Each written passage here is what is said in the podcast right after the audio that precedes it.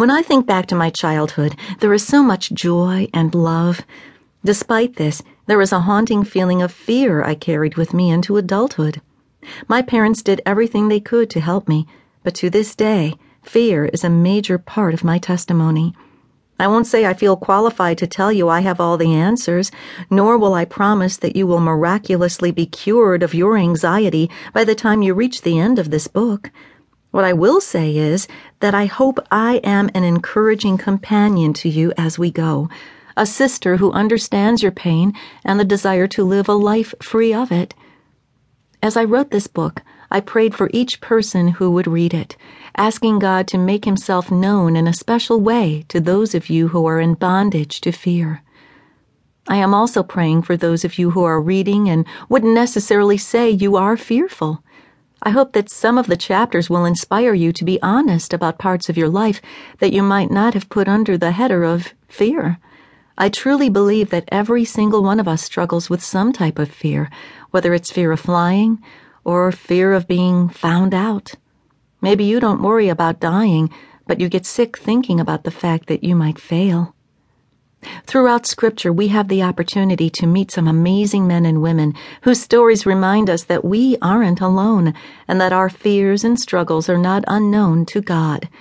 I know that for good portions of this book, I saw things I had never seen, and I believe the Lord opened my eyes to verses I had skimmed over many times, never fully grasping the magnitude of what was being offered. I want you to hear my heart on this. I am not going to beat you over the head with a five pound Bible and tell you that if you truly love the Lord, you would never fear.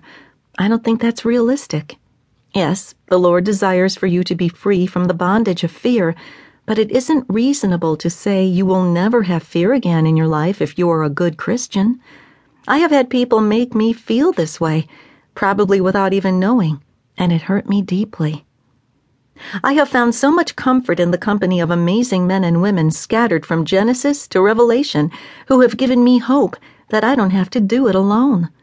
More than that, these people from the pages of the Bible have become friends to me over the years. I look to them for advice on how other people have dealt with true human emotions. Some of them failed miserably.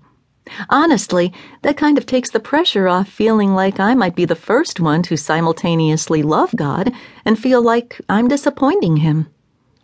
Several years ago, I was in a Bible study of amazing women. Each and every one was someone I respected and trusted. One night, a woman in study shared that she was terrified that something bad was going to happen to her. She started crying as she told us about horrific images that had tormented her. As she spoke, I noticed that almost every single person was offering their version of what she had just said.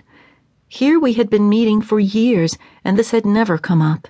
It was like the floodgates opened as a group of women sat side by side and shared things they had carried for decades because they thought nobody would understand.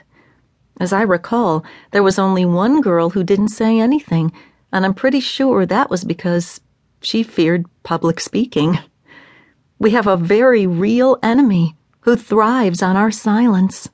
He doesn't want us to be in fellowship, sharing our hearts and seeking wisdom on how to live lives that glorify God in spite of the darkness we feel. I can honestly say I'm not sure I have ever felt spiritual battle as keenly as I did when I wrote these words. My prayer, and not just for myself, is that we will emerge as women who can say we trust our God fully and we are devoted to seeking Him in the midst of the fear. As we work our way through different types of fears, I'll introduce you to some familiar and some not so familiar faces in the hopes that you might see a glimpse of yourself. In the past few years, I have had to come face to face with my greatest fears, and while I can't say it hasn't been incredibly hard, I can say this I believe Him, and I'm still standing. Coming through some of my worst nightmares has given me an opportunity to trust Him in a way I have never needed to, and that solace walks me through the shadows day after day. My prayer is that you will reach the end of this book and you will be reminded that you have a God who is not unaware of anything you fear. He doesn't mock you for it, and you don't get a failing grade because you have moments of doubt. I hope you won't lie in bed wondering if you've been good enough anymore. You won't think your name is going to show up on the naughty list, and you are going to be ridiculed for the gaps in your character. All that to say, my deepest longing is for you to run after tomorrow like there is something waiting there for you, possible through the kind of love that sees past our fear.